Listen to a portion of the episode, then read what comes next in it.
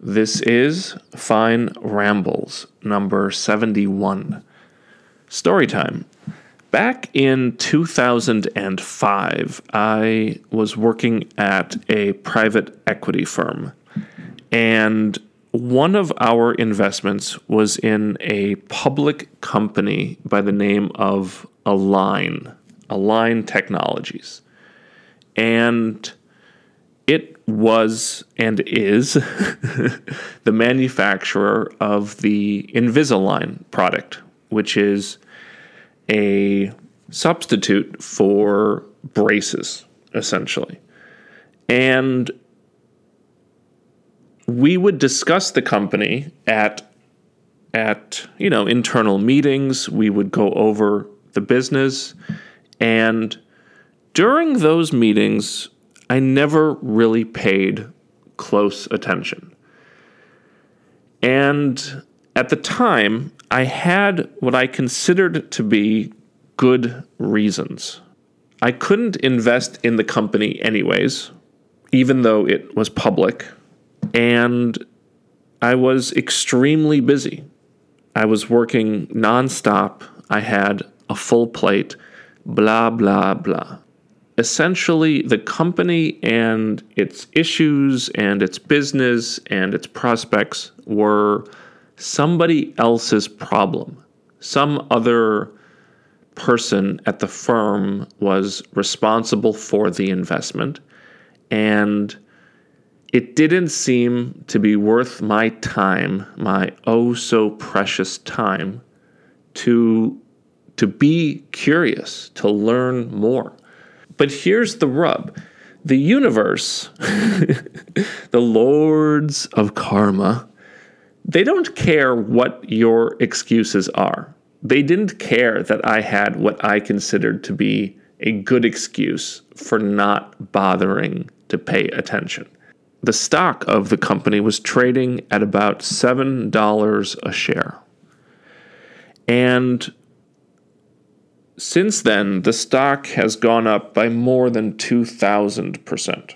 The market is completely intolerant of the kind of arrogance that I displayed. It's the harshest judge, it's the clearest mirror. It shows you all your failures and your faults and your arrogances and in the most painful possible way. If you ever get arrogant for one second, the market will punch you right in the nuts. Here's another story. So I was in Colorado back in the summer of 2016 spending some time with a friend of mine who's who's another investor and he was raving about this software company. He was like, "Matt, it's an amazing business. The CEO is phenomenal and I think it really has a lot of potential." And I was very dismissive. I was like, "Look, you know, I just retired. I'm trying to spend less time obsessing about the market. And, you know, what do I know about software? Historically, I've been an industrials analyst. Why would I ever be arrogant enough to think that I could understand software? And the company he was discussing was Shopify.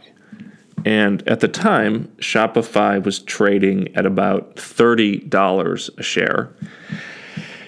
And today it's trading well north of $300 a share. So that's a thousand percent return in three years. Every investor is, well, how can I put this? We're sort of like fishermen. We all have stories about the one that got away. That's inevitable. There are simply too many public companies. There is simply too much work that has to be done in order to get comfortable with an investment. There's simply too much to learn. The world is too large and too complex, yada, yada, yada.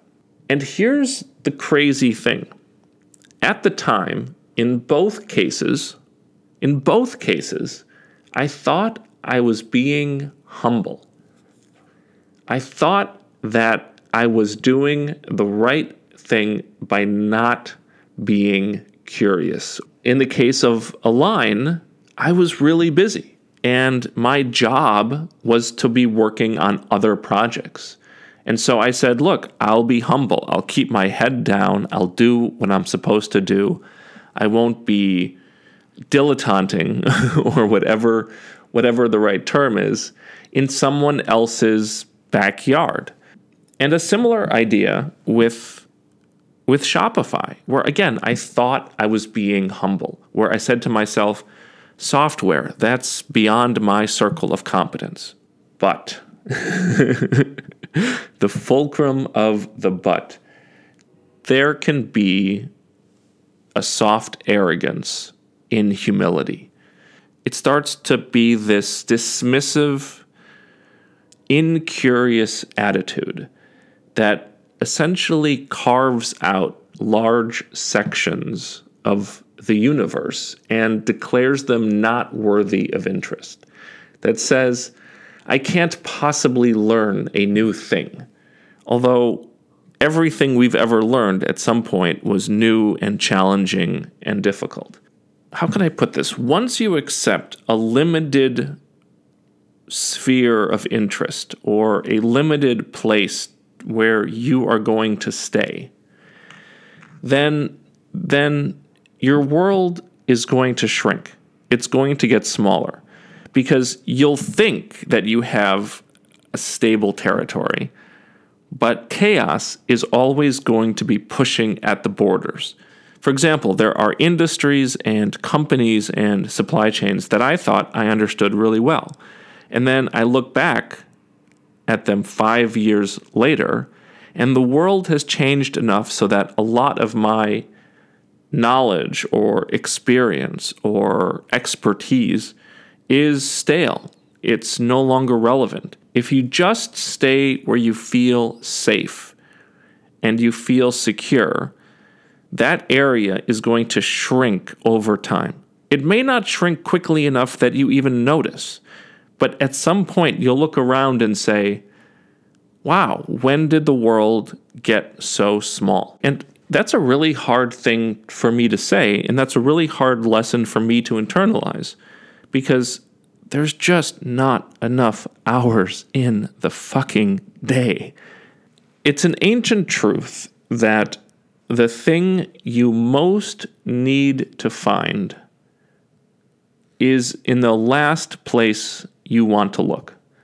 The place that scares you, the place that makes you want to avoid it, that's where you have to go. That's where that's where you have to go. And here's another way to put that idea. The place you don't go is going to be the place you needed to go.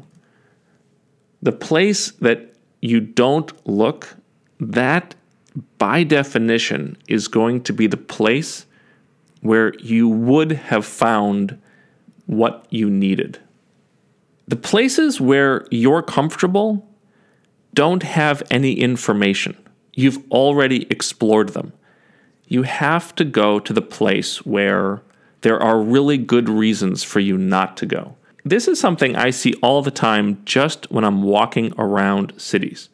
When I follow the easy paths, the streets that lead me down them, they're interesting, but they're somewhat predictable. When I start to consciously look at my brain and say, where do you not want to go? Which streets look the least appetizing? Maybe they're darker or narrower, or they lead off in unexpected directions. If I follow those, and if I get a little lost, the places I end up end up being much more interesting. They end up being much more complex they end up being much richer. They're full of new information. They're scary, yes, or at least scarier, but they're also they're also more fun. They're also more exciting. And that's the good news because a place that's safe, a place that's familiar, a place that's explored, that's known. It can be a lot of things, but it's not fun. it's not exciting. Anyways, anyways, that's all I've got. I will catch you next week.